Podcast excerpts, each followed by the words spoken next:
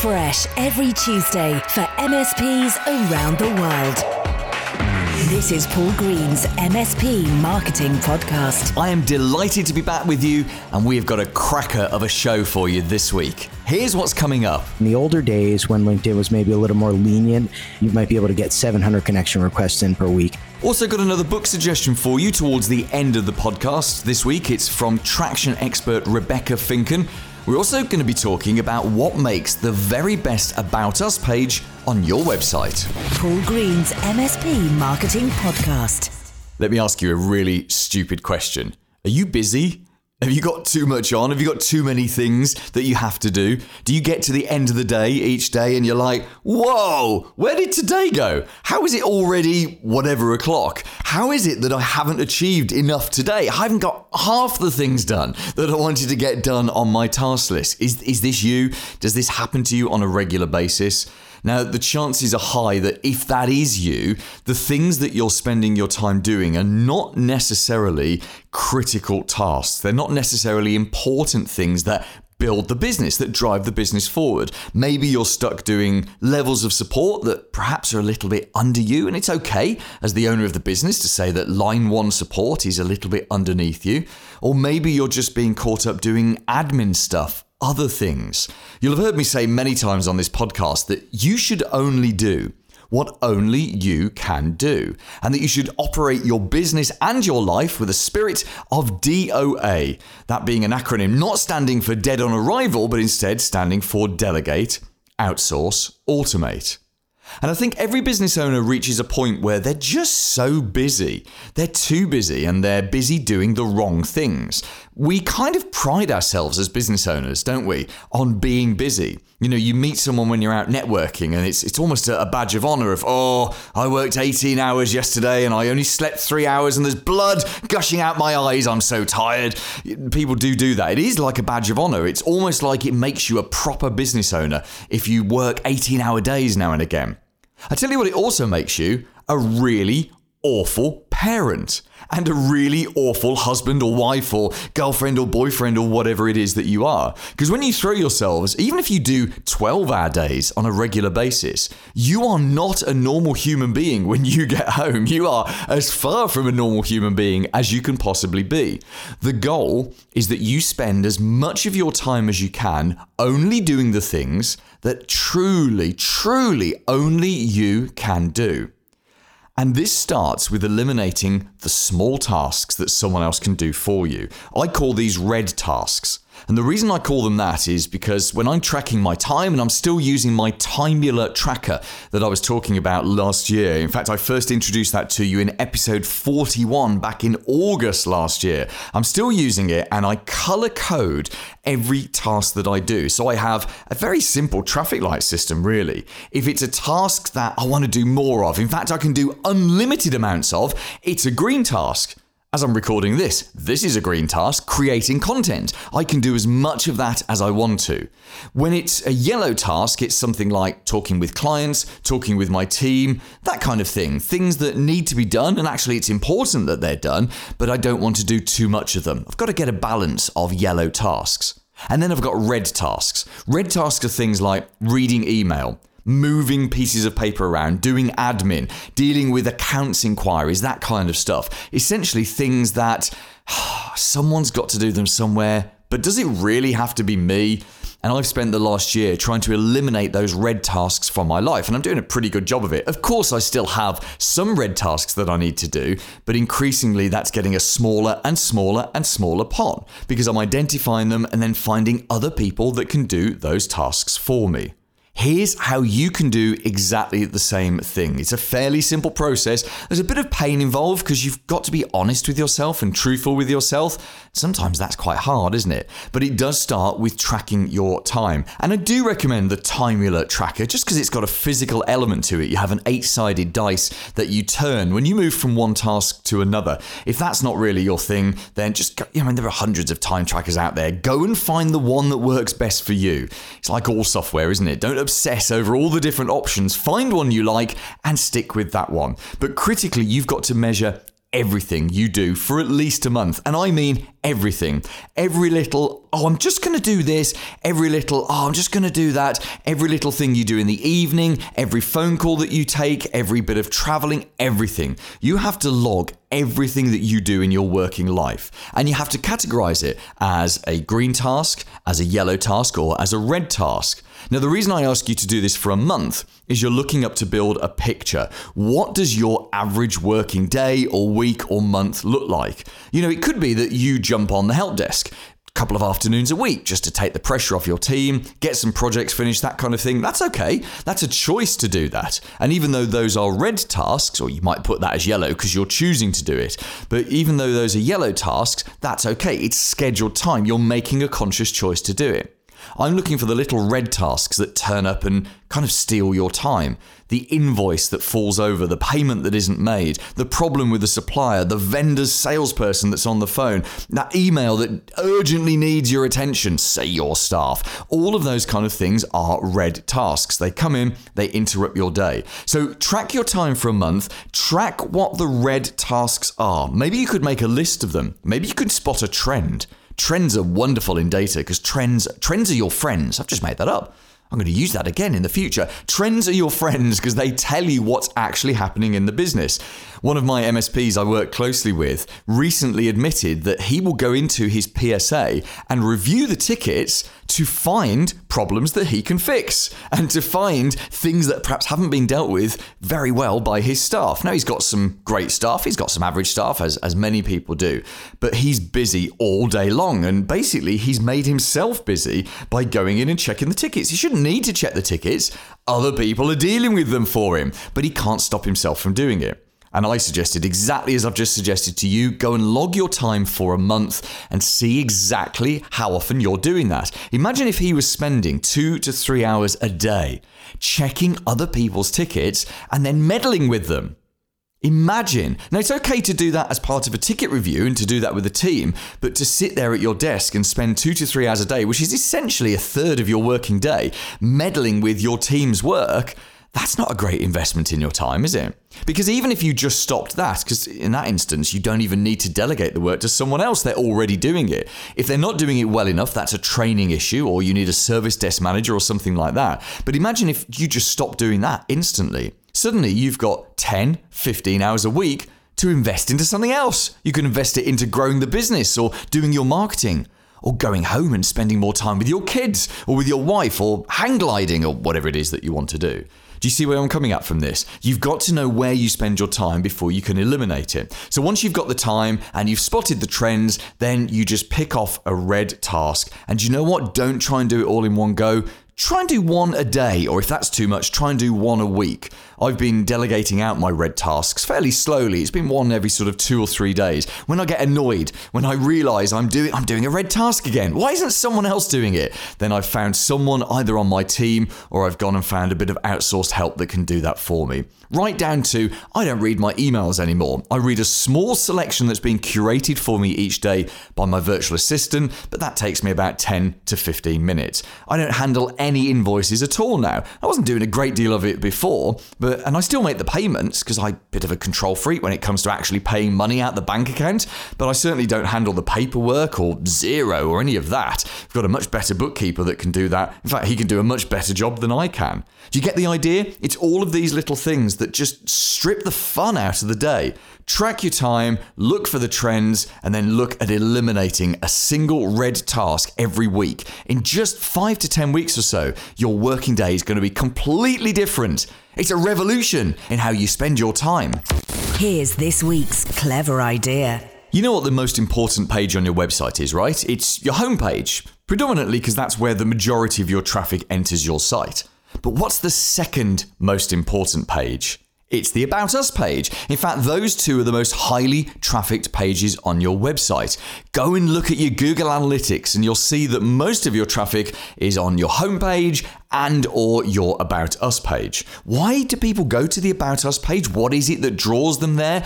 Maybe before they inquire or before they take it any further. They just want to know about the people behind the business. Because people buy from people. They really do. They don't buy from brands and companies. Okay, when you're talking about Ford cars and Givenchy perfume, or however you say it, I don't know. When you talk about that, yes, people are buying a brand, but they're actually buying into a lifestyle. You're buying into a Ford because it's a it's a lifestyle. The marketing has made you feel a certain way about a Ford. When it comes to actually doing the deal, it's the salesperson that you're dealing with. If there is a salesperson, that's where people buy from people. But in our world, in our world of selling B2B, people really do buy from people. So we should make sure the About Us page on your website is absolutely smoking. It's absolutely as best as you can possibly make it. It's so important to get that right because if you don't engage with them on your About Us page, you're never going to get them to inquire. And if they don't inquire, they're just a web visitor. They're not someone who could actually go on to become a prospect, an opportunity, and eventually be a client paying off your mortgage for you. So, here are, in no particular order, a number of things that I believe you've got to have on your About Us page. The first thing is there's got to be images of you you and your team. In fact, what will be better than images is a video. Let's see a video of you and your team in action. Remember, with your video, your message has got to be more about them than it is about you. People aren't really interested in you, and right up until the point that they're ready to buy from you. They're interested in what you can do for them. So if you're going to have a video, don't make it all about us. It's called an about us page, but it's not really an about us page. It's it's kind of using you to talk about the website visitor about the prospect. So your video should perhaps it could feature clients. That would be even better because when you get the clients, your clients talking about your business, that's more powerful than anything. But certainly whether you do a video or not, you want some photos, really nice professional photos of you, maybe your team as well, maybe even you and your family. I love it when you've got a, an owner of a business and they put a photo of them and their family, their other half and their kids on their website because it makes you real, it makes you human. One of the big goals with marketing is to try and form connections with people. And you've got to throw in as many things out there. You've got to put as many things on your website as you can to try to connect with people. So you're a mum or a dad, you're a parent, put that on there. Instantly, you connect with all the other parents. So you live in so and so area of your town and you love your town, your city, put that on there. Even if you don't love it, you could just make it up a bit. So you play golf or you like going to watch the racing or whatsoever, put that on there. You're in BNI, put that on there. Anything, anything that helps you connect to other people is something that potentially gets them engaging with your business through the website. Now, the other thing that should go on there, I've mentioned having a video of your customers talking about you, but fairly high up on your About Us page, you should have some testimonials. Or better than testimonials are reviews. Get your existing clients to leave you a review on Google Reviews Facebook, or the other platform of your choice, and then take screenshots of those reviews and put them into your About Us page. Just make sure you qualify where they've come from. Essentially, you need to say, these are from our Google Reviews page. And it would be sensible to have a link from there to your Google Reviews page so people can click through and see that they're real. Something else that you need on your About Us page is your story, your backstory, your origin story, if you like. Now, your origin story is probably not that interesting. It's probably, you know, you got started in business, maybe you work for someone else, or maybe you've always just had a passion for IT, or maybe you're a consultant and you got started, I don't know what, 10, 15 years ago, and you've still got client number one or client number two. That's pretty much the MSP origin story. But that's okay. They're not going to read that on dozens of websites because most MSPs don't really put their story on the website. So take your story, embellish it, enhance it, and put it on your website. But you've got to remember to tell your story in a way that's about them and not about you. So it's okay to talk about the fact you're a parent and you like golf and you do this and you're a member of this and you help out here. That's okay to talk about that. But all the rest of it has got to be more about them. How do you make it more about them than you do about you? You talk talk about your clients, you talk about the people you look after, you talk about the people that rely on you every day. So instead of saying, we have 20 people in our team and they do this, you would say, for example, the reason that thousands of people trust us every day is because the 20 members of our team shoot out of bed every morning and cannot wait to get to their computers to proactively stop things from going wrong for our clients. That kind of thing is absolute dynamite. Now, when you're telling your story, make sure you tell it in a way that's interesting to humans. We don't want a bland, boring story full of very dry facts that no one really finds interesting. We want human stories, human interest. You think about great movies that you go to see, and they're really good stories, aren't they? It just engages with you at an emotional level. That's why you've got to enhance and embellish your story. I mean, little touches can make such a big difference. For example, if you started 15 years ago, do you have a photo of you 15 years ago? Perhaps at your first office desk? Have you seen that photo of Jeff Bezos at his original desk when he first started Amazon? It was a door. He's literally, his first desk was a door, and that photo's knocking around the internet somewhere. Okay, Jeff Bezos doesn't really need a good about us page, but have you got a photo like that? Is there a photo of your old van from 15 years years ago. You know, if, if it's a family business and your, your, your parents started it, have you got a picture of your parents back in the 80s or 90s or whenever they started it? What have you got to show people? Could you show photos of your kids when they were babies when you started the business and now they're awful teenagers? Or what have you got? Tell us something about you. Tell us something, the human interest angle. Reveal your personality to us. One of the only differentiating factors that you've got between you and your direct competitors is your unique personality. Put that personality on the website. Tell us about you, making sure that you're doing it in a way which is actually more about me. You can also do the same thing with your team, put some photos of your team on there. Tell us a little bit about your team. I mean, the main story should really be about you, the leader of the business, but you can do that as well. But whatever you do, please avoid jargon. Don't use any any jargon at all. And there's all sorts of jargon that I see on MSP's websites. You know, the word user is jargon. User's an awful word. It really is, as we've discussed in the podcast previously. But you know, be careful of even mentioning suppliers. So you use Datto so you use Kaseya, so you use N-able. It doesn't mean anything to ordinary people. They've heard of Microsoft, they're vaguely aware of HP, but they don't know what Datto is because it's not their world. That's our world. And anytime you start talking about something like that, it just becomes jargon. You could argue that even using the word the cloud, that's two words, even using two words, the cloud, is jargon because they don't really understand what the cloud is. And by understand it, I mean they can't describe in a short sentence of 20 words or less exactly what the cloud is. If they can't do that, they don't really understand it. So, overall, don't forget the main goal is emotional engagement. People buy from people and they buy from people that they like it's really critical that they form some kind of emotional bond with you, even at that point, the first few seconds that they're on your website. It's a critical thing to do. And if your About Us page hasn't got all of these elements, you've got some work to do on your website. Paul Green's MSP Marketing Podcast. Oh, now this looks interesting. I'm on chapter six of this book, and chapter six is called Reduce Stress with Recurring Revenue. Oh, I like the sound of that. In fact, this is a good book. Oh, hang on a second. This is my book. It's called Updating Servers Doesn't Grow Your Business. Would you like a free paperback copy? Listen a paperback copy in your hands. If you're in the UK or the US, we will rush one to you. We will ship it completely free. All you got to do is go to paulgreensmspmarketing.com and there on the homepage, you can request a free copy of this book. If you're anywhere else in the world, we'll happily send you a PDF. It's just we've only actually got physical printed copies in the UK and in the US. Either way, go and grab a copy of this book right now. Updating servers doesn't grow your business, it's free at paulgreensmspmarketing.com. The big interview. Hi, I'm Nate Friedman. I'm the CEO of Tech Pro Marketing.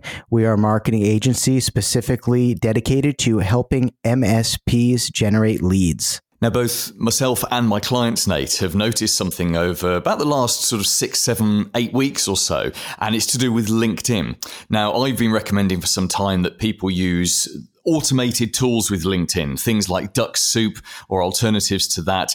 And we've had quite a few people have had warning messages from LinkedIn about using these automated tools. Could you start by just explaining exactly what these automated tools are and then tell us what you've spotted recently about the changes that LinkedIn has put in place? Yeah, definitely. Um, the automated tools are, like you said, things like Dux-Soup. Um, I'm not going to name uh, any more of them. I can't even name them off the top of my head.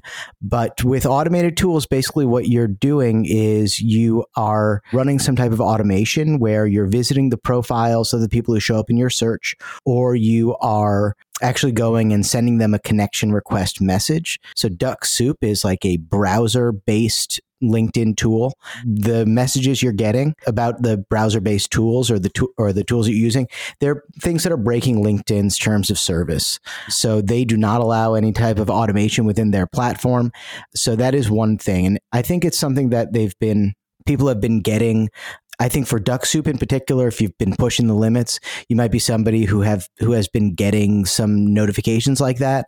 But also the notifications that we're seeing, I think you, they might be just getting confused with some general new limitations that LinkedIn is putting on anybody. So I did notice as well that for any of our clients who had ever been slapped with like a little penalty before, the newest restrictions that they're putting on with connection requests are maybe getting enforced the hardest if you are someone who's had some issue with a browser based tool or some other red flag that's been raised with LinkedIn. But everybody, no matter who you are, they're setting stricter limits on what you can and can't do with connection requests. So tell us, tell us what you know, Nate. And I, I, appreciate a lot of. I'm going to put in inverted commas here. A lot of what we know in in in speech marks about LinkedIn is often people just kind of figuring out for themselves because these social media networks don't always tell us what they're changing. But what are the new connection request limits? we're seeing right now. So it's right. They don't exactly tell you. And we've even asked, like, we've just straight up been in a support case and to ask them what the limits are. And they won't even tell us when we ask directly. But what we've seen is that the highest number that you can send per week right now is 100 new connection requests. For some, you may be limited to something closer to 50 if they've kind of suspected you of using automation or something like that in the past. And 100, it, it, does sound like a lot. And I think if you are doing manual research and you're really kind of reaching out to each prospect, um, ensuring they're the right people, I think it's actually a good amount. Um, but I think in the older days when LinkedIn was maybe a little more lenient with tools like Dux-Soup or any of the other automation tools, you could send up to 100 per day. Um, yeah. So you might be able to get 700 connection requests in per week. And I think we can talk about it you know what you can do about it but i think it's uh, it's all part of a general trend. You know moving away from this kind of bulk approach yeah you could put in the restrictions and say that um, you know linkedin's restrictions are causing us to put a little more effort into our outreach but i think with linkedin's restrictions or not we all had to do that anyway because you can see that linkedin has just become such a crowded platform you know? Yeah that makes that makes perfect sense. And you know we'll come on to best practice in a second because i know you use your agency uses linkedin quite a lot to generate leads for your clients. The, the this restriction of 100 i mean that's great to have a, a, figure to work towards and it makes complete sense that linkedin is trying to push everyone to do more quality connections instead of a higher quantity of connections. Is that limit for sales navigator people. So to explain uh, for anyone that doesn't know, Sales Navigator is, is LinkedIn subscription. So most people use the free version, but you can pay an extra fee and, and use LinkedIn more extensively. So Nate, do you know if that connection limit is Sales Navigator or is it just for just for the free accounts? That's for the Sales Navigator. Um, so for us, what we've seen is with the basic level Sales Navigator subscription, which is at around 80 US dollars, um, we've been getting that 100 connection limit per week. I think there are some options now. LinkedIn has kind of recently changed their premium offerings, and now they have a Teams edition. Um, we have not tested this yet um, if you're on the LinkedIn Sales Navigator teams, do you potentially have a higher connection request threshold or you know limit there? Maybe it might be a way that they are pushing people towards it, but we found that if you're using the regular Sales Navigator, yeah, you're at 100. So, what's some of the best practice for LinkedIn? Because we all know that LinkedIn, as much as it can be a bit depressing sometimes going on there, it's like being at a bad networking meeting, isn't it? You know, where everyone seems to be selling. But LinkedIn is a great way to reach virtually any prospect that you could ever want to reach. What kind of things does your agency do? So, what's the best practice to use LinkedIn to generate leads? Where we started this conversation talking about using an automation tool. And um, that is something where we kind of started um, three or four years ago, you know, using more of a bulk approach. But I think over the the last three or four years, I think we've all seen this major shift in LinkedIn, where maybe three or four years ago, you were some people weren't even using it, and now a lot more people are using it. And three or four years ago, a lot less people were using it as this um, sales tool, where it is this great sales tool. So I think what we're seeing now is if you're someone who's logged into LinkedIn, you're seeing a lot of people send you connection request messages. They maybe want to learn about you. They maybe want to share something about their business. But if you're anything like me, every time you log in, you might get five or 10 new connection request messages. So I think the biggest thing that you can do as an MSP if you're using LinkedIn is make sure that your connection request message and your profile really stand out as something that is authentic and relevant and something that people are going to want to accept. If you are a business who is just some random business somewhere that works with businesses all over the country I think you're in a little bit of a more difficult situation.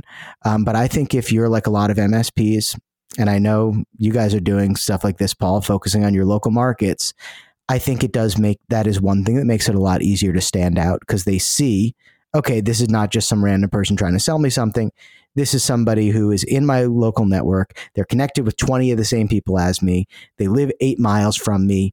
He's got an authentic profile. And in the message where he's connecting with me, he said something that you know only someone who's legitimately reaching out to me could say. Yeah, that makes perfect sense. So it seems more relevant, and we all know that the more relevant something is, the greater the results are.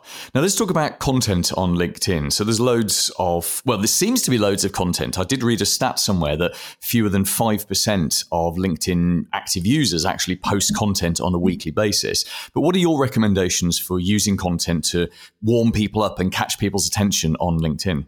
I've heard you talk about this on your podcast before that you love the idea of building an audience through LinkedIn going and making those connections. And then once you're connected, they're going to see your content.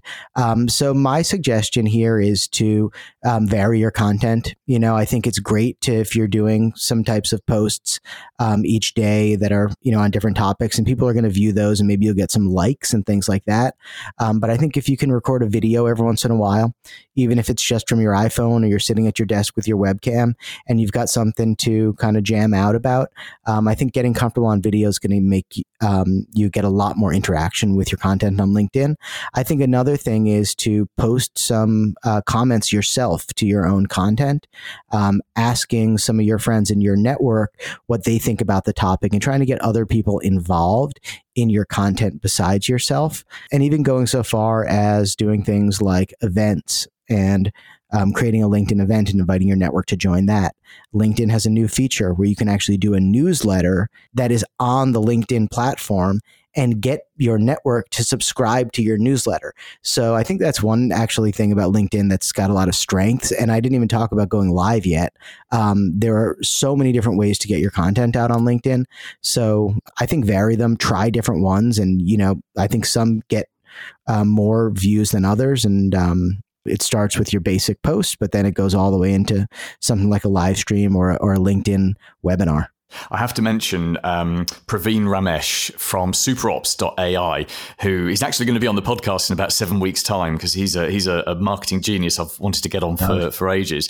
But they uh, have done a whole load of LinkedIn posts over the last few months, and that's an absolute masterclass in how to tag people. So rather than just randomly tagging, you know, people that they know that they hope will, will sort of comment on it and share the message, they've put together things like, uh, for example, I think I think they did, you know, the top the top twenty MSP podcasts to listen to to. And and all of those 20 people, they tagged all of those people. So there's me and 19 other people who do MSP podcasts jumping onto LinkedIn to promote our podcast because we've been given an opportunity by by Praveen and his team. So it's been it's been uh, very very very clever uh, from them. As I say, a, a complete masterclass in, in how to do that. Um, Nate, thank you so much for your uh, knowledge about LinkedIn. I think we've we've learned some amazing things there. Let's get you back on the show in about six months' time because I know you've got a lot to share as well about email outreach and other kinds of content marketing. Just give us tell us a little bit more about what you do for MSPs and how we can get in touch with you. Thank you. I'd love to come back, um, and we've got a lot of topics to dig into. Um, so, we are an MSP marketing agency. We work with MSPs all across North America, um, and we help them generate leads. We work as an outsourced marketing department. A lot of times, like our clients work as a outsourced IT department for their clients. Um, and our main focus is really just to help you grow your business. So there's a lot of different things that we do. LinkedIn is a huge part of a lot of what we're doing, but you know, there's a lot of other channels, a lot of other strategies that are appropriate, um, and we'll apply those, but all for the end result of helping our clients grow their business. So that's our number one goal. If you guys want to find us, website is techpromarketing.com find me on LinkedIn. My name is Nate Friedman. You can follow me there. Um, I'll post any of the content that we're putting out as well. And you can see kind of a few articles, blog posts, webinars, things like that coming out of us each month as well. But if we do connect to you on LinkedIn, don't use an automated tool. yeah, if I can get confused between you and um, you know some of the other 18 other connection requests I'm getting from some people from who knows where, whatever they're trying to get at me, I probably will not accept it. But if you mention this podcast, I definitely will. Paul Green's MSP Marketing Podcast. This week's recommended book. I'm Rebecca Finken. I'm with Traction for Success. A book I'd like to recommend is called Who Not How by Dan Sullivan and Dr. Benjamin Hardy. And it's about a mindset shift and it gets you to think about being more productive. That leads to finding your who because it's not about you doing everything. It's finding people that you can surround yourself with to create more productivity in your day to day life. Coming up next week. Hi, I'm Derek Morgan from Nexon Asia Pacific Channel Business. And next week I'm going to be on the show to talk how you can use learning and development to elevate the conversations that you're having and take the selling out of the process of engaging with new and existing clients and the opportunities that that can bring to your MSP. We're also going to look at how to get free publicity in the media, in newspapers, magazines, radio stations, maybe TV, and certainly online on news blogs and on forums. The answer is to send out a press release. We'll look next week at what kind of things you'd send out in your press release and exactly how you do it. We're also going to look at commission only salespeople. I believe commission only salespeople are the most dangerous people that you could possibly bring into your business. They can do real harm. I'll tell you why and what the better alternative is in next week's show. See you then. Made in the UK for MSPs around the world. Paul Green's MSP Marketing Podcast.